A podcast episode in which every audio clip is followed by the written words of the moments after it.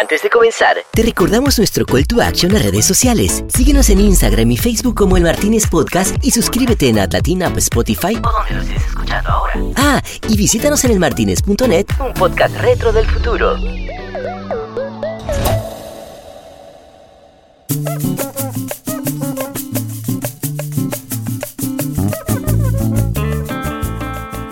Comenzó una nochecita más en Cartagena, esta ciudad maravillosa de Colombia que nos recibió tan lindo.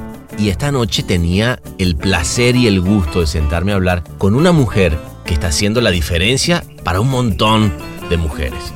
Así que, bueno, que sea otra mujer, Marley, que nos cuente de nuestra invitada de esta noche. Ella es representante adjunta en ONU Mujeres Colombia, defensora de la igualdad de género y los derechos de las mujeres desde hace 18 años. Ha trabajado en oficinas de países como Ecuador y Vietnam y en la oficina regional de ONU Mujeres para América Latina en Panamá así como en la sede de la organización en Nueva York. Ha hecho un trabajo destacado en fondos concursables multidonante, tanto en apoyo a los objetivos de desarrollo del milenio y a la reforma de la ONU como en mecanismos dirigidos a organizaciones de mujeres en materia de igualdad de género.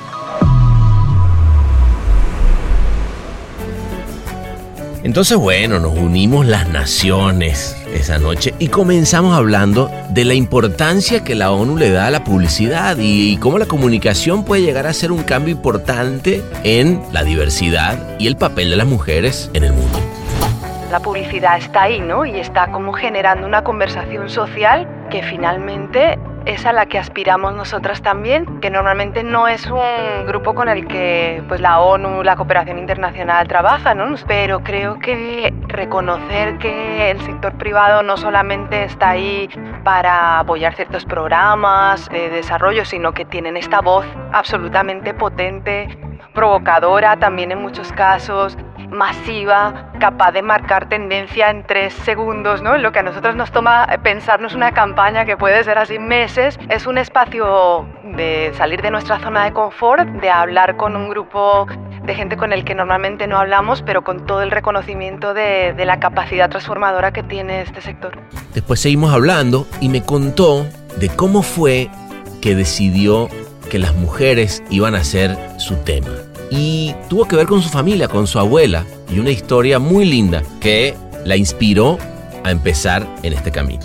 Pues eh, nosotros muchas veces hablamos de las gafas de género, ¿no? Las lentes, ¿no? Que te las pones un día y ya no te las puedes quitar más. En ese momento yo no era muy consciente, o sea, yo veía que mi madre, por ejemplo, que era súper estudiosa, súper juiciosa, pero que no había podido trabajar porque se había dedicado al cuidado de nosotras, pero después sale adelante, ¿no? Y se busca el trabajo. Y, yo veía como ese tesón y esos obstáculos así y decía, wow, esto es algo como que, que es muy injusto, ¿no? me parecía. Eh, entonces sí, y la reflexión después sobre las abuelas viene después, ¿no? Decir, pero ¿y esta mujer por qué no fue al colegio, ¿no? O esta se había ido a la universidad porque nunca pudo trabajar, ¿no? Hay esos momentos, hay otros momentos que son más de indignación. Yo, por ejemplo, fui a la universidad, estudié Derecho, yo venía de una gran familia así de abogados que habían estudiado Derecho y estudiando Derecho enganché mucho con los temas de Derecho Penal. Y ahí había también una profesora feminista que como que me llamó mucho la atención y entonces empecé a trabajar en temas de, de violencia, en ese momento era la violencia intrafamiliar. Tú ibas a ver los casos y era, y era terrible, ¿no? Creciendo en una sociedad como la española, porque el machismo español pues también está muy arraigado, sí, sin duda. Luego hablamos de un espacio que abrieron la gente de la ONU en Más Cartagena para premiar las campañas que están promoviendo la diversidad y que realmente están haciendo un cambio en publicidad no sexista y diversa. La idea era eso, de reconocer como ese potencial increíble de colocar conversaciones sociales así en 3, 2, 1 y como súper potentes y bueno, empezamos así muy menos ambiciosos, ¿no? De bueno, vamos a premiar a los que no lo están haciendo mal, por lo bueno, ¿no? Una cosa así muy tal. Y nada, la primera edición del premio te contaba, pues fue así, nos tocó ver anuncios, o sea, nosotras mismas buscarlos. Terminamos premiando, pues nada, uno que era un anuncio que un hombre ponía la lavadora, ¿no? Era como, ay, qué joven, el hombre pone la lavadora, esto es corresponsabilidad, así pero eso empezó a generar muchísimo interés, ¿no? Nosotras tenemos como todas estas historias que no sabemos cómo contar, pero que las estamos viendo, ¿no? Y entonces empezamos con los premios ya más sistemáticamente, empezamos a recibir cada vez más interés, más campañas que se presentaban año a año. Hablamos también cómo a veces cuando tocamos temas tan delicados, el humor puede ser buenísimo, esa herramienta que todos tenemos ahí, que últimamente se nos olvida tanto, ¿vale? Que existe, con lo lindo que es reírse, ¿no? Yo no sé si aquí eh, me parece que es correcto esto que voy a decir, pero creo que una de las películas más vistas en la historia del cine español es Ocho apellidos vascos, que toca el tema medular más sensible que puede haber, que es el tema de los nacionalismos, los independentismos y el terrorismo, que no es un tema mm, chistoso, o sea, es un tema gravísimo. Y Ocho apellidos vascos logra de una manera así como colocó una conversación en la sociedad española desde la risa, que es maravillosa y que nos, y, nos permitió mirarnos y decir, o sea, que, que, y reírnos de esos estereotipos. Y yo creo que el humor eh, puede lograr eso, ¿no? Y cerramos con ese granito de arena que todos podemos poner todos los días para hacer que todo este tema cambie, que la violencia contra las mujeres se acabe, que la paz exista y que sobre todo hombres, mujeres, blancos, negros, rosados, chinos, amarillos, lo que sea, vivamos en un ambiente de paz. Pues yo creo que todos y todas desde donde estemos podemos hacer el cambio. Yo sé que eso parece así un poquito cliché, pero, pero de verdad creo que muchas veces esto que te decía antes de la indiferencia, ¿no? De, cómo miramos a otro lado, ¿no? Cómo naturalizamos, ¿no? Ah, bueno, sí, normal, ¿no? Que pase esto, tal. Es como, no, no es normal, ¿no? Y tomar acción, tomar partido, ¿no? O sea, ser parte de. Uno a veces piensa que como se queda ahí en el medio, pues no, ni, ni fu ni fa. Es como, no, no, si te quedaste en el medio, ya estás del lado de los que no hacen nada. Entonces, entrenarnos para, para que de verdad, o sea, miremos y veamos realmente lo que está sucediendo y ahí tomemos acción. Pero como soy un convencido de que ese ambiente de paz se logra siempre gracias al hermoso alcohol, vamos todos a levantar nuestras copas de champaña para recibirla, porque ella es Patricia Fernández Pacheco.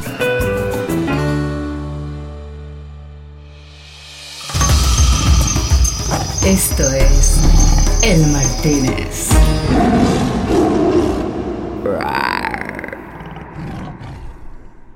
Bueno, Patricia, ¿cómo estás? Mucho gusto. Muy bien, igualmente. este, digo, para los que no sepan, estaba yo terminando de tomarme, bueno, él un agua y yo un, vino en el Martínez con Miguel. Eh, eh, y cuando me contó de, todo lo que, lo que están haciendo en, en una mujer, dije, no, es que tenemos que hacer otro viaje al Martínez. Este, y, platicar de un montón de cosas. ¿Cómo, ¿Cómo la ves? Bueno, excelente, ¿no? Sí. Bueno, entonces, si te parece lo que vamos a hacer a partir de este momento, eh, este barco se convierte en, con la tecnología Podcast 10.000 en una nave espacial y nos vamos directo a Francia. Y es así, vamos.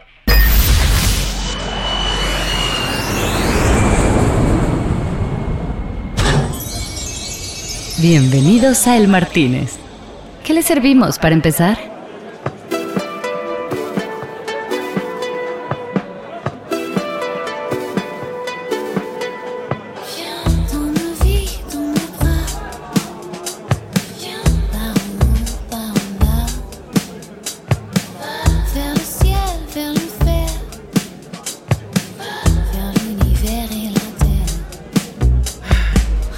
Mira.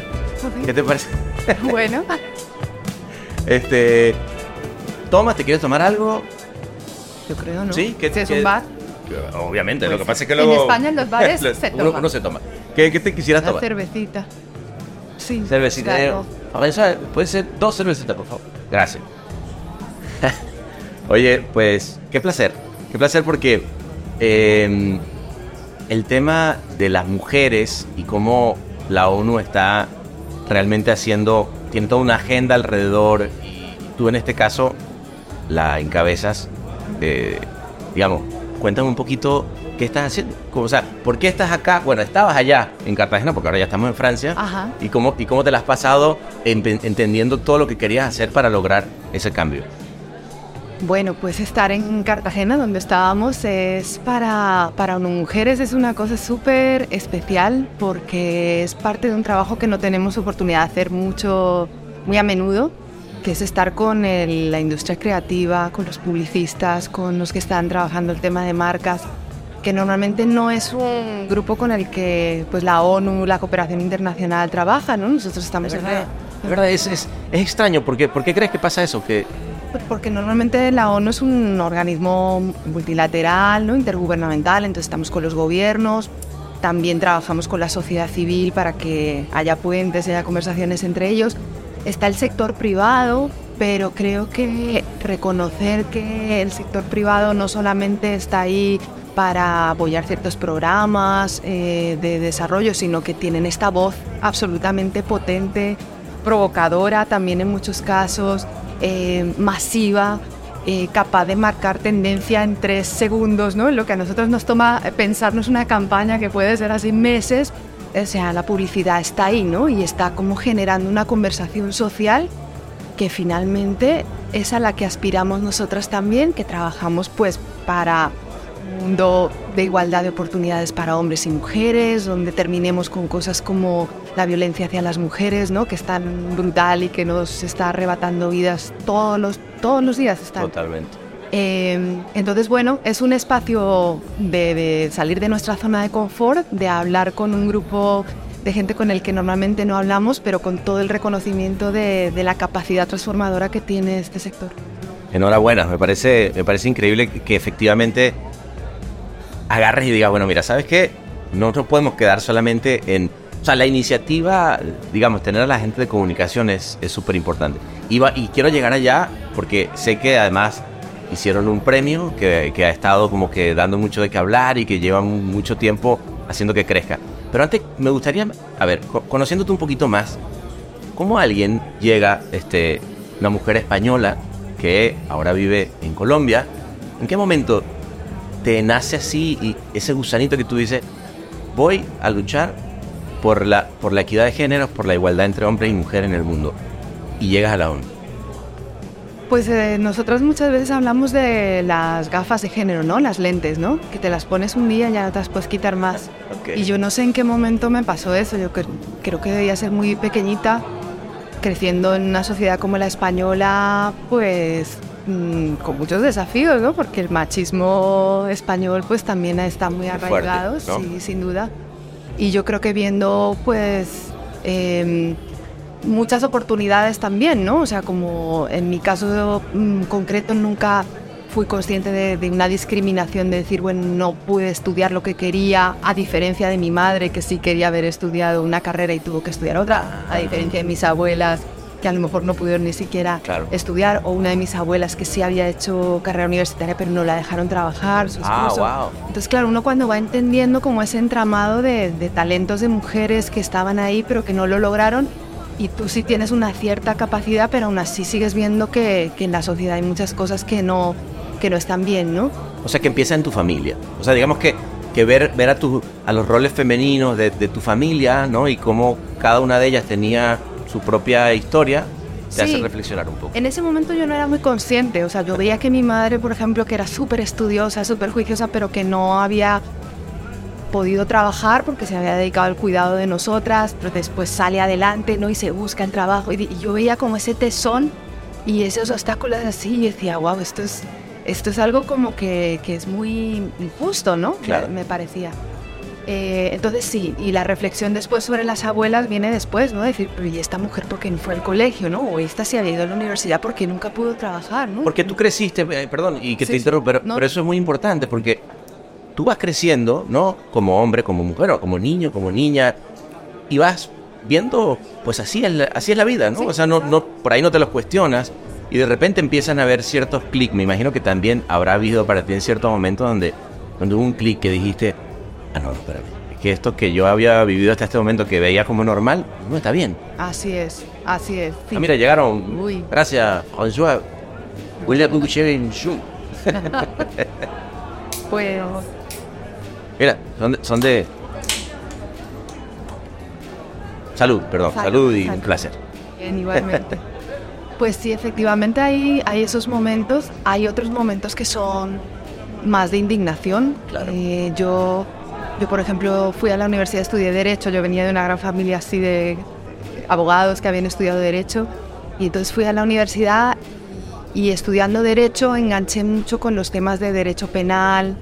Eh, ahí había también una profesora feminista que mm, como que me llamó mucho la atención y entonces empecé a trabajar en un poquito, a hacer prácticas en juzgados y vi bastantes temas de, de violencia, en ese momento era la ah. violencia intrafamiliar. Tocaron casos de cerca. Claro, entonces tú ibas a ver los casos y era, y era terrible, ¿no? O sea... ¿Hay alguno que te haya marcado particular que tú digas esto simboliza mucho lo que, de lo que hoy en día es la problemática? Yo creo que lo, lo que más me, me, tocaba en ese momento es que ver que muchos de esos casos de mujeres que, que, que morían, ¿no? Los feminicidios es arrebatarle la vida a una persona, además de parte del, de, de, su pareja, ¿no? La que le dijo que le iba a proteger y que iba a estar ahí que esas muertes eran evitables, ¿no? Que todas las alertas estaban ahí, ¿no? Que cuando tú leías el caso decías, pero si es que esto no fue de un día para otro, ¿no? Si, aquí había toda una historia detrás que te daban las alertas y que nadie hizo nada. Los vecinos no hicieron nada, ¿no? Las hermanas, las familiares no hicieron nada, ¿no? El, el colegio que se sabía no se hizo nada, ¿no? Entonces, como esa complicidad de la sociedad que prefiere voltear a mirar para otro lado y que dice, bueno, no, los trapos sucios se lavan en casa, ¿no? Y esa cosa muy doméstica de que, de que ahí no había que intervenir. Entonces yo ahí sí sentí que el derecho era algo que podía transformar y que podía salvar vidas, ¿no? O sea, que podía hacer que esas vidas que estábamos perdiendo no, no se perdieran y por ahí empieza un poquito la andanza. Interesante.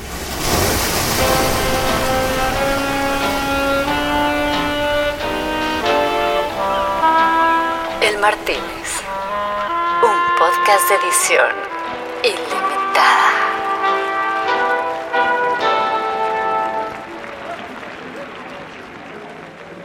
Y ahí diste en el clavo, un clavo que es muy, muy importante, que tiene que ver, cuando hablamos de feminicidio y hablamos de, de, relaciones de pareja tóxicas, etcétera, etcétera, la prevención. O sea, eso que tú acabas de decir, que era, eran, eh, eran asesinatos que se hubieran podido prevenir. Recuerdo haber visto hace poco o haber oído un caso, creo que fue en Colombia, a ver si tú igual estás más entrada que yo, Quisieron una línea hotline para hombres y que, y que llamaban los hombres en momentos en los que de pronto tenían celo o de pronto se sentían eh, como con ganas de, ejercer violencia y, y, funcionó mucho. Es, no se está alta, pero la prevención es, sí. Hay algunas experiencias, no son la mayoría, pero yo creo que necesitamos muchas más de esas porque fíjate que muchas veces la prevención se ha pensado como solamente como con las mujeres, ¿no? Como de y además nos pasan una carga gigante, ¿no? Como, infórmate, ve, denuncia, asóciate, ah, eh, sana. Y entonces es como, bueno, pero si es que el problema no lo tengo yo, lo tiene. Claro, claro. O sea, además tengo que. Además tengo que empoderarme y salir, carga... entonces irme y denunciar y tal. Entonces, claro, bien eso, pero tenemos que trabajar desde la raíz. La raíz son, sin duda, todos los estereotipos nocivos que justifican, que naturalizan la violencia, que la minimizan porque lo que te decía antes, la violencia no es que de un día para otro sea un feminicidio, empieza por los micromachismos, por las microviolencias que vemos en el transporte público, en la calle, desde que somos chiquititas, Ese ¿no? piropo que realmente es un acoso, ¿no? Ese es el dominio de las relaciones que vemos también, pues las primeras, ¿no? De adolescentes, ¿no? Donde ya hay un control, donde muéstrame tu celular, donde con quién va, donde qué es el dinero, ¿no? Todo eso es violencia también, ¿no? Y si no intervenimos y si no vemos la prevención desde ahí y vemos que es de dos lados, ¿no? que no es solamente tú no me mires del lado, sino como no, pues tampoco lo hagas. Y entender que esa contención sí puede ser también salvadora de vidas, ¿no? de, la que, de la que tú hablas. Entonces, ahí en esa raíz está el tema de las masculinidades.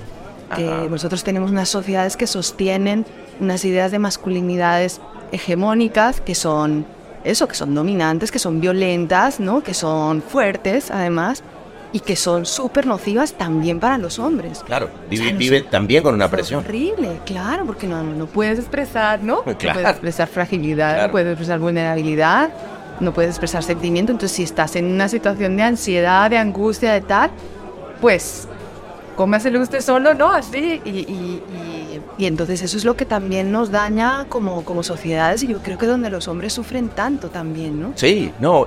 Y, creo que al final, digo, eso que estás diciendo que, que, es muy cierto, es que al final se trata de hacer que las sociedades no solamente, a ver, es, es un gran factor, ¿no? O sea, la desigualdad y la violencia, eh, digamos, hacia la mujer basada en el machismo, pero que al final termina haciendo que la sociedad en general no, no viva una relación de pronto desde un punto de vista mucho más sano, que, que, que no seamos capaces de pronto de platicar de, de, lo, de nuestras inseguridades. En fin, hay una cosa que también tiene que ver con salud mental, ¿no? no Totalmente, sé. y más felices. Mira, por ejemplo, en el tema de la paternidad responsable, Ajá. nosotros hemos visto que los padres sufren mucho cuando son excluidos de la, de la crianza. Lo que pasa es que los estereotipos son tan fuertes que es como, usted no haga nada, usted no sé qué. Entonces, bueno, pues yo, yo, pues yo aquí lo miro de lado y tal, y luego, claro, no se genera como esa relación con los hijos que cuando los hombres se permiten y les permiten entrar en los cuidados, ven que es un mundo maravilloso de relación con sus hijos, donde aprendes habilidades, porque no hay nada como tener un hijo para aprender así como de entero a 100 un no, montón de habilidades increíble. que no pensabas Mira, yo, que tenías. Yo te cuento que cuando yo, por ejemplo, cuando cayó la pandemia, Ajá. yo una de las cosas que más disfruté,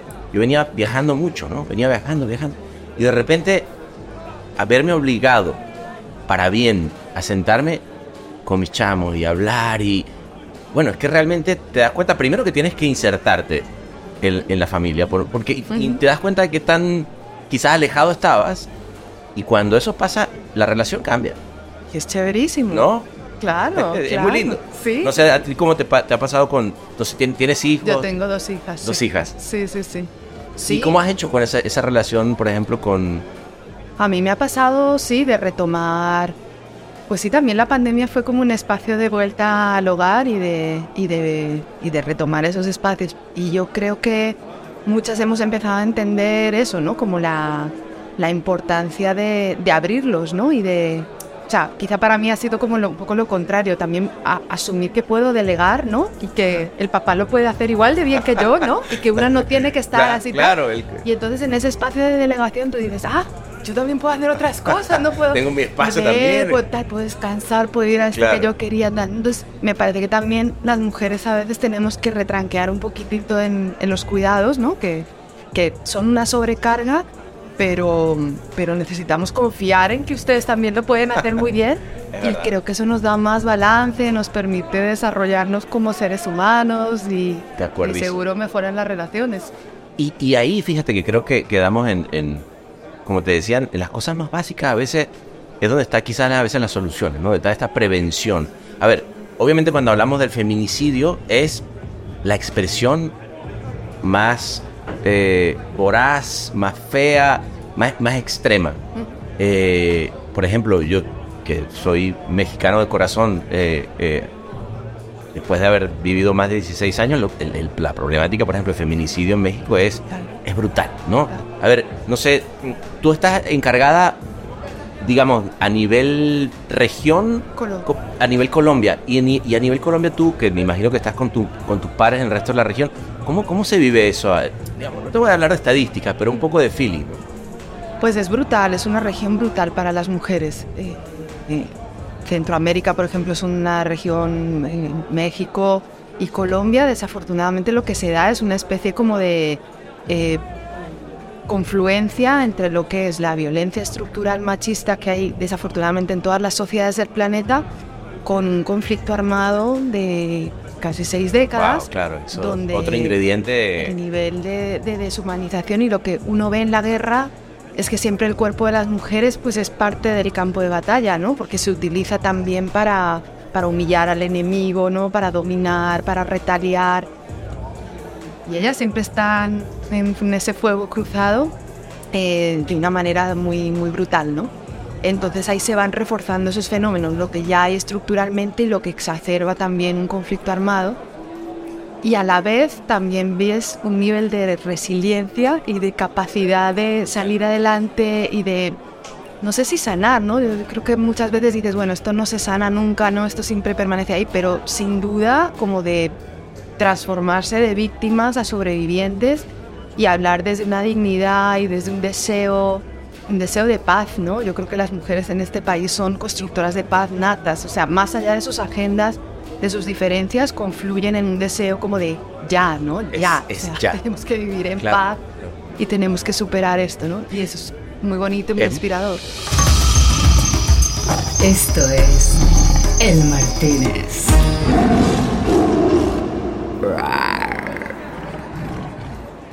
Es muy lindo y, creo que, más bien, todo lo que está pasando, yo obviamente celebro mucho el, este, digamos, que, que ONU tenga alguien como tú, como además todo tu equipo que están haciéndolo, ¿no? Y que, eh, pero es impresionante entender que la, la sociedad va a cambiar cuando esos pequeños detalles empiezan a cambiar, pero también entendiendo que, que la paz viene, eso que acabas de decir que es súper importante y es eh, como un proceso de decir, ok, no voy a, estigmatizar, a decir, tú, o sea, hay una cosa de, de, prevención que, por ejemplo, eso que ustedes están haciendo con, con el premio, ¿no? O sea, que es decir, ok, vamos, dentro de todas las cosas que me imagino que, no, que hacen, que obviamente no necesariamente tocan a la publicidad, hay una que tiene que ver con la comunicación, ¿no? Y, y ustedes se propusieron Sí, bueno, vamos a acercarnos en este caso a Más Cartagena y abramos un espacio para premiar aquellas campañas, aquellas compañías, aquellas personas que estén haciendo publicidad no sexista, diversa. A ver, habla un poquitito de, eso. Sí.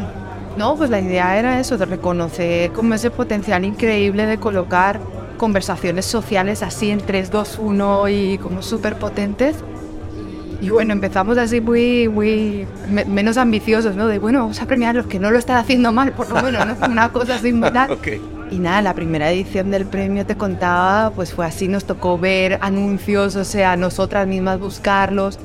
Terminamos premiando, pues nada, uno que era un anuncio que un hombre ponía la lavadora, ¿no? Era como, ¡ay, qué oh. bien! El hombre pone la lavadora, esto es corresponsabilidad, así. Pero todo como muy, pues un poquito básico, ¿no? pero eso empezó a generar muchísimo interés, ¿no? Y, ahí es donde empezamos a ver que los creativos realmente, toda esta discusión sobre el propósito, ¿no? Y las marcas con propósito, ¿no? Y esa creatividad que está siempre puesta en función de, pues eso, de ventas, de tal, y, y cuando tú les conectas con algo y claro, nosotras tenemos como todas estas historias que no sabemos cómo contar, pero que las estamos viendo, ¿no? Y ellos te las escuchan y te las ponen, ¿no? Ellos y ellas, ¿no? Porque creo que hemos trabajado con un grupo súper bonito de hombres y mujeres comprometidos con esto y dices, no, esto es magia, o sea, tenemos que aliarnos como sea. Entonces empezamos con los premios ya más sistemáticamente, empezamos a recibir cada vez más interés, más campañas que se presentaban año a año, mejores anuncios. Ah, sí, qué bien. Eh, ¿Y este año? Pues este año paramos un poquito con la pandemia porque los formatos como sea se volvieron eh, virtuales, pero, pero bueno, nos hemos ido de esta edición como decididos a que el año que viene hay que retomarlo. Y yo creo que un tema muy importante que a mí me gusta mucho en también este tema de, de los anuncios es cómo, cómo el humor se puede poner en función de estos temas que son a veces tan difíciles, ¿no? De tocar. Complicado, complicado. Y, sabes que, acabas de tocar un tema que a mí siempre me apasiona hablar. Primero porque hago stand-up y, siempre he hecho campañas con humor. Me gusta mucho el humor. Pero yo tengo este sentimiento, a ver si, si tú lo compartes, Patricia, que es que en los últimos años hemos ido perdiendo quizás por, por, por esta... Todo es como muy grave, ¿no? Cualquier cosa que digas puede ser utilizado en tu contra. O sea, como que todo el mundo está siendo muy políticamente correcto, no solamente en nuestros países, y creo que eso empieza incluso desde, desde el norte, ¿no? Ah. Eh, pero ¿cómo ves tú eso? O sea, sí, eh, el humor yo creo que es, humor es absolutamente fundamental, ¿no? Distensionante total. Mira, yo no sé si aquí eh, me parece que es correcto esto que voy a decir, pero creo que una de las películas más vistas en la historia del cine español es Ocho apellidos vascos. Ah, buenísimo. Que toca el tema medular más sensible que puede haber que es el tema de los nacionalismos, los independentismos y, el terrorismo, que no es un tema mm, chistoso, o sea, es un tema gravísimo. Y ocho apellidos vascos logra de una manera así como... es muy bueno. pero colocó una conversación en la sociedad española. Desde la, desde la risa desde la risa, que es maravillosa y que nos, y, nos permitió mirarnos y, o sea, que, y reírnos de esos estereotipos. Y yo creo que el humor eh, puede lograr eso, ¿no? Yo ahora cuando hablábamos de este tema de, de los cuidados en la casa y tal, recuerdo, bueno, ahí los, eh, los anunciantes argentinos, por ejemplo, siempre son maravillosos. Muy yo creo que ahí había una campaña, por ejemplo, en el tema de, de la distribución de los cuidados, que se llamaba Los Ayudadores, ¿no? Y ah, entonces esto de... Muy bueno esa generación de hombres de como, pero te ayudo, ¿no? Así es como, no, no ayudes, o sea, a tu mitad. tú no, estás ayudando, no. estás ayudando a alguien, es trabajo en equipo. Y entonces los ayudadores son estos hombres que llegan allí como, pero, pero decime, y es como, no, no, o sea, tú tienes que, si miras, ves, entonces haz tu mitad, ¿no? La corresponsabilidad es como coge tu parte Totalmente. y tal. Porque si no, las mujeres no nos da ya para gestionar más. Pasa, fíjate, yo, yo, yo con mi esposa, con Marley, que por cierto la voz de este podcast también, eh, me pongo a veces a hacerme y dice, ay, gracias. Yo digo, ¿qué me estás agradeciendo? ¿Me entiendes? Y, y, a ver, lo entiendo porque de pronto, de pronto existe esa, ok, esto era lo que a mí me tocaba, pero no, al final del día somos dos que estamos chambeando, chingándole, dándole a que, a que todo ocurra, ¿no? Y, y, son esos pequeños detallitos, pero, pero sí es cierto que, si estás de acuerdo, eh, son cosas muy arraigadas, ¿no? O sea, desaprender no es fácil, ¿no? No es fácil, no es fácil. Y yo creo que por eso, pues nada, el humor puede ser esa pieza que te haga verte tan ridículo, ¿no? O que te haga decir, bueno, o sea, por aquí hay que hacer. Vamos, a, claro, a reflexionar. Así es. Y una cosa que tú decías, eh, Patricia, en, en, tu última intervención, decías que es algo que es urgente, ¿no? O sea, que, que no... Porque alguna persona de México decía, no, bueno, es que vamos a lograr la igualdad en 74 años. Y ahí tú dijiste, no, espérame, es urgente. Es urgente, es que si no, no lo vamos a ver y no lo van a ver nuestros hijos. Nosotros lo vemos, por ejemplo, en los temas de participación política, ¿no? Que es como, ay, qué bueno, pasamos de 3 a 5, es como, pero, pero son 70, o sea, ¿cómo puede ser? Entonces si empiezas a echar números, dices, no, pero si es cada cuatro años, o sea, este ritmo no lo logramos. Entonces yo sí creo que ese mensaje de urgencia de decir, no, es que es ya, es ya porque estamos en una crisis planetaria. Sí. O sea, yo lo digo en serio, o sea, el, el, el tema del COVID-19 nos ha, yo creo que, mm, volteado en, en, todo lo que nosotros pensábamos que podía hacerse progresivamente en muchos tiempos y decir, no, aquí ha habido una regresión gigante y ahora no tenemos tiempo de, bueno, entonces regresemos para luego tan reponer estos 10 años. O sea, aquí lo que hay que hacer es reconstruir mejor, ¿no? Y aprovechar la crisis, eso siempre en lo humanitario lo decimos así, ¿no? Aprovechar la crisis para como una oportunidad, ¿no? Y aquí hay que construir mejor y construir mejor es construir con igualdad y todo el talento es necesario y no tenemos tiempo que perder y eso nos vincula con los temas de sostenibilidad ambiental, ¿no? O sea, claro. yo creo que ahí vemos eso como unos liderazgos de, de mujeres, yo lo contaba ahora en el panel, ¿no? Como de de mujeres que no se reconocen a sí mismas ambientalistas eh, porque no llevan el título, pero es que tú las escuchas y naturalmente están en ese cuidado. Qué Igual guay. que cuidan de su familia, cuidan del río, cuidan de la tierra, cuidan del idioma, cuidan de la cultura. Cuidan Salud por esas mujeres que están in, cuidando por... Este y que mundo. hay que protegerlas. Claro. Porque están en un riesgo están enorme. En riesgo, Tú sabes claro. que Colombia es uno de los países más peligrosos para los defensores para, y defensoras ambientales. Para los activistas. En general. Sí, para los defensores de derechos ah, humanos en general derechos y, y, los ambientales en particular y para las mujeres pues es eso, es que va acompañado de un no reconocerse entonces eso hace que muchas veces ni siquiera accedan a, a las medidas de protección que puede haber disponibles, aunque muchas veces pues la mejor protección también es la protección colectiva de, de su propio entorno, de su comunidad, de su organización y la autoprotección, ¿no? Entonces que no les cueste la vida a las que están defendiendo Luchar la vida. Por... Eso es lo que nosotros wow. también hacemos. Wow, qué bueno. El Martínez, pura sabrosura tropical con acento franchute. Y si, y si tuviéramos que agarrar, digamos, ¿qué pasa? Que alguien como tú, que yo, yo siempre al, a, a, quien está en, en, temas sociales admiro desde, desde otro lugar porque creo que dedicar tu vida a hacer un mundo mejor es increíble. Pero luego hay gente que está en industrias creativas, haciendo algo diario. Para ti, ¿qué es lo más importante que uno tiene que enfocarse hoy en día para que ese cambio que tú dices que son, que es ya, eh, ocurra? O sea, digamos, pongámoslo así, ¿cuál es el granito de arena que cada quien desde su lugar debe hacer? Más allá de que obviamente pues, tener una actitud diferente en tu casa, ¿no? Pues yo creo que todos y todas, desde donde estemos, podemos hacer el cambio. Yo sé que eso parece así un poquito cliché, pero, pero de verdad creo que muchas veces esto que te decía antes de la indiferencia, ¿no? De, de cómo miramos a otro lado, ¿no? O cómo naturalizamos, ¿no? Ah, bueno, sí, normal, ¿no? Que pase esto, tal. Y es como, no, no es normal, ¿no? Y tomar, tomar acción, tomar partido, ¿no? O sea, ser parte de. Uno a veces piensa que como se queda ahí en el medio, pues no, ni, ni fu ni fa. Es como, no, no, si te quedaste en el medio, ya estás, ya estás del lado de los que no hacen nada. Entonces, eh, entrenarnos para, para que de verdad, o sea, miremos y veamos realmente Claro. lo, que, lo, que está, lo que está sucediendo y ahí tomemos acción. Em, yo creo que desde la publicidad, como te digo, tiene una voz tan potente, tan potente que... y los contenidos también, ¿no? Absolutamente. Creo que los contenidos hay un... Y las marcas, ¿no? O sea, a ver, ¿qué estás vendiendo, ¿no? ¿Cómo lo estás haciendo? ¿Qué estás reforzando, ¿no? O sea, es porque esto tiene unas implicaciones gigantescas, ¿no? En la salud de las personas, en, la felicidad de las personas, ¿no? Cuando tienes presupuesto, poder, eh, eh, digamos, cuando digo poder, te dan el poder de, de platicar con mucha gente yo me imagino en tu caso, ¿cómo fue el, cuando entraste a la ONU? O sea, porque yo me imagino, a ver, yo te digo, que mi hijo me dice mañana, bueno, papá, y ahora estoy en la ONU, en ONU Mujer, digo, bueno, me hincho el pecho. ¿Cómo fue ese momento? ¿Cómo, cómo, entraste? Sí, así soñando, sí.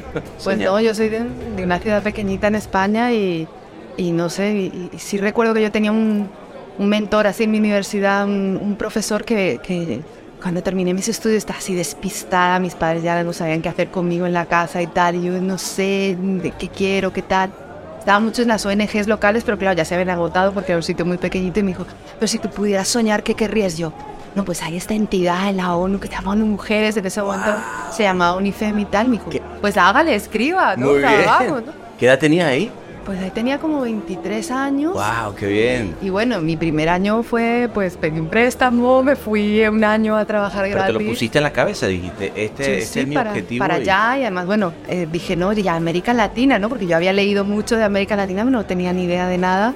De hecho, ¿Y me mandaron. o cómo? Sí, apliqué a un programa de pasantías que tenía y, me, y entonces me, me respondieron de la oficina de Ecuador y de Quito, ¿no?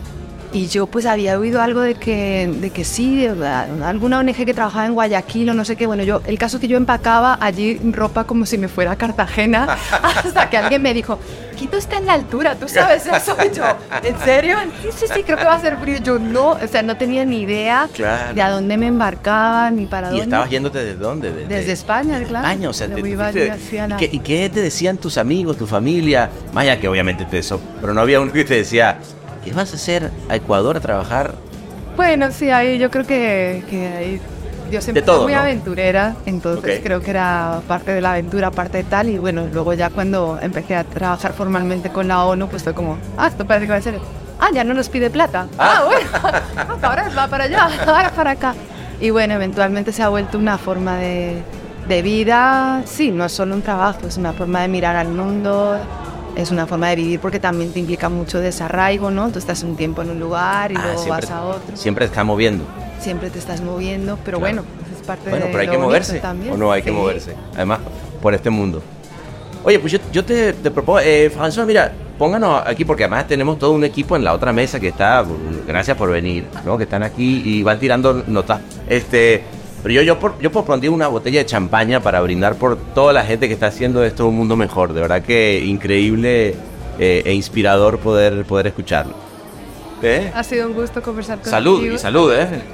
ahorita, ahorita voy a pagar y ya nos tomamos tranquilo la champaña para que nadie le diga nada. vale, muy bien.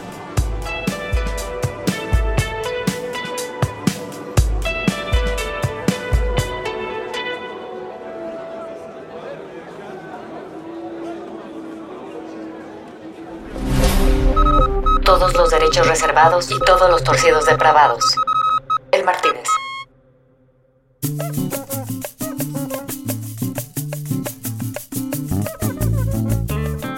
Bueno, terminó otra nochecita más. Con la tecnología Podcast 10.000 nos fuimos a las callecitas de Cartagena de nuevo. Empecé a caminar por estas calles empedradas, ¿vale? Oyendo todo ese vallenato y esa cantidad de raperos y reggaetoneros y de pura sabrosura que se juntaban en las calles y no podía dejar de pensar qué lindo sería tener un poco más de esto en la costa azul, chico, ¿no? Y bueno, mm, en un momento decidí meterme en un pequeño barecito y me encontré un montón de gente tocando una serenata y ahí es donde dije que aquí es donde está la diversidad y la igualdad en la sabrosura, en la bellezura, en la música, donde todo el mundo se junta, hombres, mujeres, todos cantando un solo cañote, una linda y bellísima serenatota. Así que ahí se las dejo, para que lo pensemos. Mientras tanto, salud.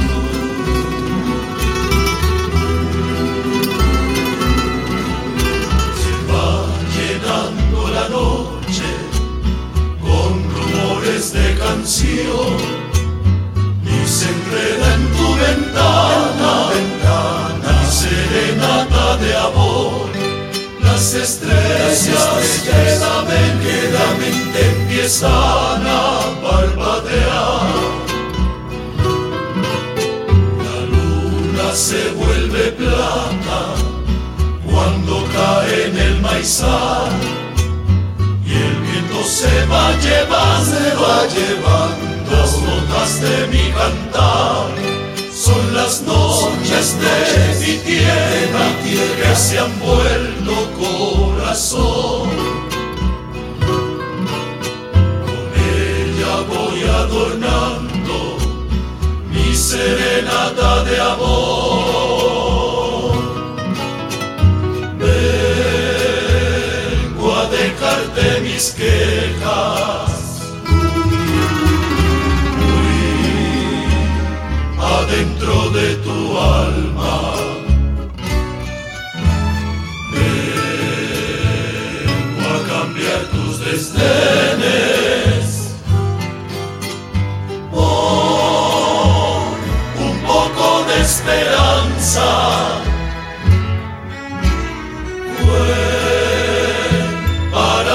Solamente.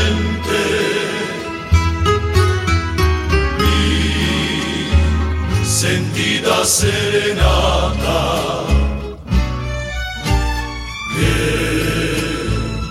forjaron las estrellas.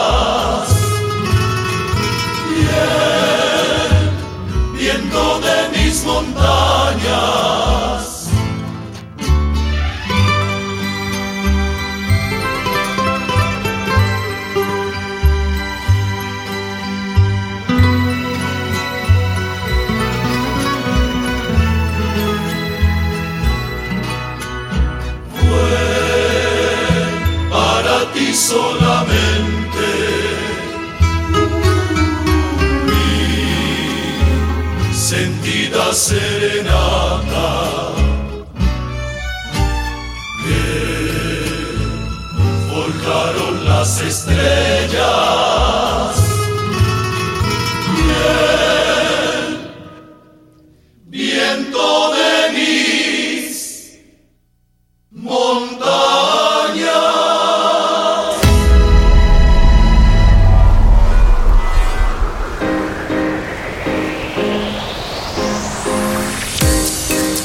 Episodio fue mezclado y musicalizado por el gran Ahmed Cosío en Ciudad de México.